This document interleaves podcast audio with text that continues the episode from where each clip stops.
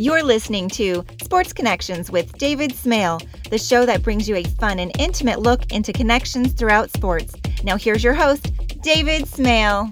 Whit Merrifield is maybe the king of being overlooked. In four of his five full seasons with the Kansas City Royals, he has led the American League in at least one offensive category and many times multiple categories but he's rarely the most talked about player, even on his own team. That used to go to Salvador Perez and recently switched to MLB's top prospect, Bobby Witt Jr. Process of falling under the radar started when Whit was playing at the University of South Carolina. Even though he was producing, he got bumped from his position by a more highly recruited player. He hit the championship winning hit for South Carolina to clinch the 2010 College World Series title yet he was not drafted until the 10th round. When the Royals were charging to the 2015 World Series, they called up a utility man to fill a number of spots, but instead of choosing Merrifield, they chose Adalberto Mondesi, even though Whit's uh, AAA stats were better than Mondesi's AA stats. Are, are you sensing a pattern? Well, even though Whit may play with a chip on his shoulder, and we'll get to that in just a second, he also almost almost always has a smile on his face, which is why we wanted to have him on. So, Witt, welcome to Sports Connections. Yeah, thanks for having me. Um, do you enjoy playing the game as much as it appears you do? I do. I've always enjoyed sports in general, um, even outside of baseball. Uh, I love competing. Um, I love the constant struggle of of trying to get better uh, every every day. There's always room for improvement, and that's a fun challenge for me. And so I, I enjoy it all, and I, I, enjoy being with teammates and camaraderie and um, all that comes with the job that that we're fortunate to have. So uh, yeah, yeah, I, I'm I have a blast every day. I get to put the cleats on. And you know, baseball is so different from most other sports, in in the fact that if you're successful three out of ten times, you're a star. Uh, where a lot of other sports, if you're successful half the time, you're average. Uh, is do you enjoy that side of it as well? No, no that, that side of it. Uh, it's yeah, it's tough. Baseball's a tough game, and it's it's getting uh, more and more difficult uh, as the game evolves uh, from from a hitting standpoint. So it's uh, it's a it's a constant game of adjustments. It's uh, there's constant tinkering. There's constant uh, ways to figure out how pitchers are evolving and, and what we can do as hitters to try to combat that. So um, yeah, it's it's it can be frustrating at times, um, but there's there's few things uh, that are as gratifying as as hitting a baseball in the barrel and watching it sail over the fence, sail into a gap. Um, that that that gratification is hard to replicate. Yeah, and I, I didn't mean do you enjoy the fact that you know it's mostly a game of failure. I meant the the challenge of of knowing how hard it is even to be moderately successful? Th- th- that challenge is what I was asking if you enjoyed. Yeah, for sure. But I mean, my probably my second biggest passion is golf, and so I've I've, I've picked the two sports that really like to beat you down mentally. And uh, so yeah, I, I I tend to enjoy it for some sick reason. I, now, I remember uh, learning about your sense of humor early on. One of the things that struck me your first year was how you referred to Eric Hosmer, who was the seasoned veteran, as the kid because he was younger. I guess he still is younger than you, even during your rookie season. Does that sense of humor help you get through the rough times that come with playing baseball? Yeah, I, I mean, I don't know. I I try not to let baseball affect who I am or how I how I go about you know my life. Uh, it's like like we talked about earlier, it's such a tough sport. It's such a game of failure. If you let it affect you, you know, it's it's gonna uh, kill your relationships outside of the game. And yeah. so, you know, it's it's it's something you gotta you gotta be lighthearted about. You gotta understand um, how tough this game is, and and that um, you know how fortunate we are to be where we are. And um, there's a lot of negativity in the world, you know, these days, and so I try to do my best to to combat that. Yeah. Now, um, I mentioned in the introduction that you may play with a chip on your shoulder. I've never seen that affect how you relate to your teammates. So, I, you know, when I mentioned Mondesi, I don't, I've never seen that you were jealous of Mondesi, but there, but there's just, it seems like there is that chip on your shoulder. You're always trying to prove something. Do you think that's fair to describe your your play as playing with that chip on your shoulder?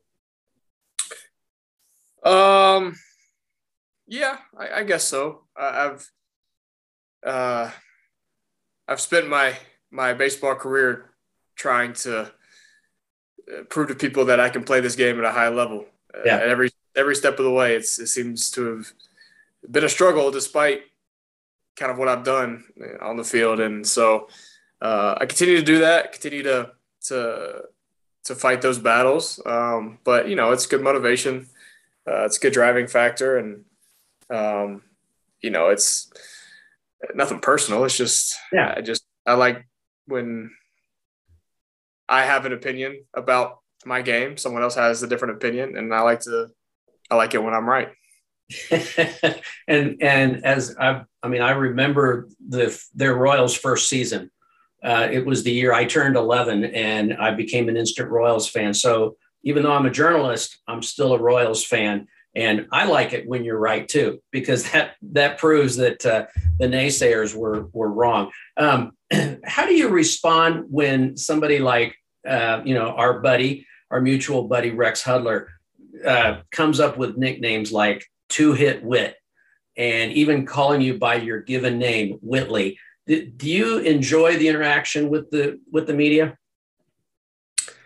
Yeah, I do. Um, you know, I think it's important to. Well, first off, two hit whit came from Mike Sweeney. I will say that HUD uh, okay. HUD stole that from Mike Sweeney, so that was a Sweeney deal, and I think it was fifteen, my first spring training. Uh, okay. I think he, he, gave me that nickname, but um, yeah, I mean, I think it's important. It, the media's uh, the the middleman between us and the fans. Um, a little there's you know with social media now there's a little more availability for us to be directly interacting with the fans but um, it's important for us to interact with the media because uh, they have their views on the way things are going and the way things are from the outside looking in um, but a lot of times things aren't as they appear and it's important for us to have that communication and um, to have that conversation to sort of inform them of of how things really are, and they can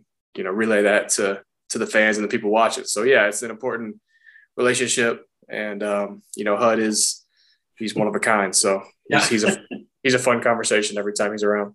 And, and as a member of the other side of that fence, um, I appreciate it when you know things aren't going well. We can still come to you, and we talked about Hos earlier. We knew you know, before the Royals were the, you know, the favorites to win the American League, that win, lose, good game, bad game, 0 for 4, 3 for 4, we could go to Hos. And not everybody's like that. And I wasn't, pre- I didn't prepare this question ahead of time. That's why I'm kind of stumbling through it. But do you feel like it's your responsibility to a certain extent to talk to the press and, and to be to be available when things are not going well just as much as when things are going well? Well, yeah, it's our job, and you know, it's kind of how I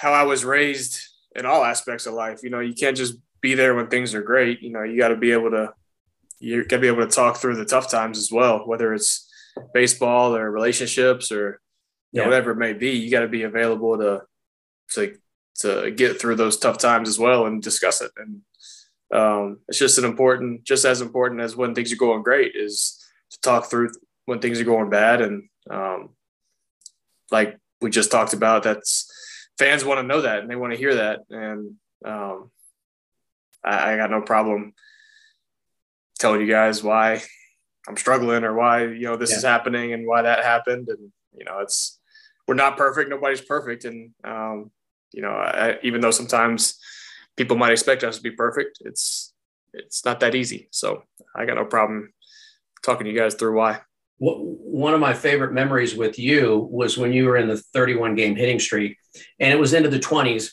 and of course we were all around your locker before the game every day and i remember one time you came out and said remember what i said yesterday? Same thing just run it again. And it, that may not be it exactly but you were you realized we all had a job to do. You wanted to focus on preparing for the game but you you had fun with it. And i think that goes back to the thing enjoying the whole process of being a professional ball player. For sure, for sure, I mean, people uh, with the the the hit, the thing, you know, I, I decided about that 20-ish game mark that when you guys kept showing up every day, I was like, well, you know, there's that whole idea of jinxing it by talking about it. And I was like, well, I don't, I guess I don't have a choice but to talk about it. So I kind of try to do it the opposite and just go full speed and embrace it. And, um, you know, it worked for a little while. You know, I, I, I, broke the record by a game. And then I guess that was all I wanted to do because I went like 0 for 6 in my 32nd game. So, I, uh, but yeah, that was a, that was a fun stretch. And, um, I think I got well, like a four gamer going right now. So got to start somewhere, right? There you go.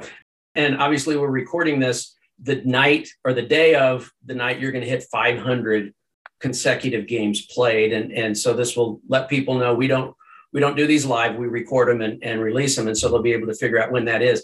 You know, I've, I've spoken to a lot of players through the years, and the pat answer is that stats don't mean anything as long as the team is winning. But you know, I, we were just talking about one of those situations where stats mean something to you. What, why are stats important to you? Whether it's the 500 consecutive games or the hitting streak or leading the league in base hits and stolen bases in the same season. Why are those stats important? They're important after the fact, I guess. Uh, I honestly don't don't dig into it a whole lot um, during the season times I do are actually like, excuse me, um, right now when I'm when I'm been kind of going numbers wise, haven't had the best start to to a season, and um, I'll dig into it when I because my numbers aren't great, but I felt really good. You know, I'll look at it like, all right, what's what's what's happening here? Um, is it something I'm doing? Is it just bad luck? Is it you know a mixture of some things? And um, so that's that's kind of when I when I dig into it. Uh, but you know, there's so much information out there now with the way baseball is and the analytics and all this crap. Frankly, you know, I, I really yeah. don't like a lot of it. Um, that it's it's it can overwhelm you and it can consume you. So I stay away for it from it for the most part. Um, you know, but the end at the end of the season, that's that's how we keep getting jobs and how we yeah. get paid for our jobs. Uh, so, you know, there's a point where they become important, but if, if you get caught up in it throughout the course of this 162 games, it can, it can drown you. So I do yeah. my best to stay away from it. Okay. Uh, I want to switch gears a little bit. You had a chance to explore free agency. I, if my numbers are correct or my dates are correct, it would have been after this season. But a couple of years ago, you signed a contract that keeps you in Kansas City through 2023 with a mutual option for 2024. am I correct with that? Um, sort of. I mean, we, we signed a deal in 2019, going into 2019, um, but it was just pretty much a guaranteed number uh, that took took away my arbitration years. Uh, okay. Uh, so had I not done it, I still this would this would have been my year three arbitration. Um, but I felt at the time it was something that was interested interesting to me uh, because of what we went through the first part of this season with the work stoppage. Yeah. Uh, this would have been my year three arbitration year, which would have been my biggest salary year had I gone through the process. Um, and there was that risk of having a work stoppage and missing that year. So I decided when uh, we talked to the team you know, we kind of valued what my arbitration numbers might look like. Um, took some guaranteed money to uh, potentially, you know, maybe save the team some money. Um, moved it, moved some of the money forward to protect myself from uh, this year. Um, and COVID hit, so yeah. that plan didn't turn out as as well as I was hoping. Um, but then with that initial contract, there was a team option for next year. And that would have been, you know, into my first year of free agency. This past offseason, um, you know, we approached the team about going ahead and, and picking up that option, uh, which they uh, thought was a good idea. So we did that. And so now I'm under contract through next year. So that's kind of how that all played out. How much of it was, or how much did did it enter the question of staying in Kansas City? Uh, you know, we we talked about George earlier. We referred to George. We didn't talk about him by name, but you know, it's pretty rare for a player to play his entire career these days, at least, with one franchise. Did that enter into your decision at all, or was it strictly a weighing the pluses and minuses of the guarantees versus the uncertainty? Well, I, have loved my time in Kansas City. I love the people here and, and everything about uh, Kansas City, but especially the uh, media, right? Especially the media. Yeah, you guys are great. um, but but yeah, just from a, a business standpoint, uh, it, it, felt like something that was the right thing to do. Um, we felt the team was going to pick up the option next year. We felt like that was uh, pretty much certainty at this point. Um, so, you know, instead of piddling around with it, we just said, let's go ahead and get it done. Uh, that way I wouldn't have to worry about it. Um, I wouldn't have to think about it, I guess, yeah. during, during this year. And, um, and we did. So that was, that was kind of how it went down. Yeah. I'm not asking you to commit to anything, but do you see yourself as the type of player that would stay with a team for an entire career if everything else is equal? I want to win frankly, I want to win. Um, I haven't been in, I haven't had many chances to win at the big league big league level, um, and uh, I I I'm yearning for it. I'm itching. I'm itching to play in the fall, and um, I, I've I've believed for a while that Kansas City has the ability to do that, and um, as long as I still believe that, and uh, the front office and the coaching staff, you know, believe that as well. Uh, I could see myself, you know, being here for the longevity of my career. But you know, if if that uh, ever seems further away than than I think it is, uh, you know, that might be something that we we we need to revisit. But you know, yeah. for now, I I love Kansas City. Uh, I've really enjoyed my time here. But at the end of the at the end of the day, um, you know, I want to play fall baseball. And and if you could write the perfect script, you would come come to bat in the bottom of the last inning with a chance to hit a single to end the World Series, just like what happened in 2010. Just real quick, tell me about your. It's 12 years ago now. Hard to believe. Yeah. How much does that memory come back to you on a regular basis? Just tell me, t- tell us a little bit how that feels. Every time South Carolina is brought up, you know those those memories come flood, come flooding back. So it's still to this day, you know, I've been fortunate to be in the big leagues for a while and do some cool things up here, but uh, just that moment and what that meant to our university and, and that town, um, it's still the biggest moment in, my baseball career. Uh, to be fortunate to be in that situation um, and come come through. You know, something that every kid dreams about. So it was uh, it was it was a great memory and something I'll I'll cherish forever. I'd like to wrap up with two things. First of all, talk about your family. And I feel like I know your family, and Royals fans know your family because of how often uh, Ryan and Rex talk about him. Your dad is kind of the Moonlight Graham of the 1980s, spending a lot of time in the minors, finally making a big league team, but never having a stat. Um, just talk about your family. I know you're married now and, and siblings, things like that.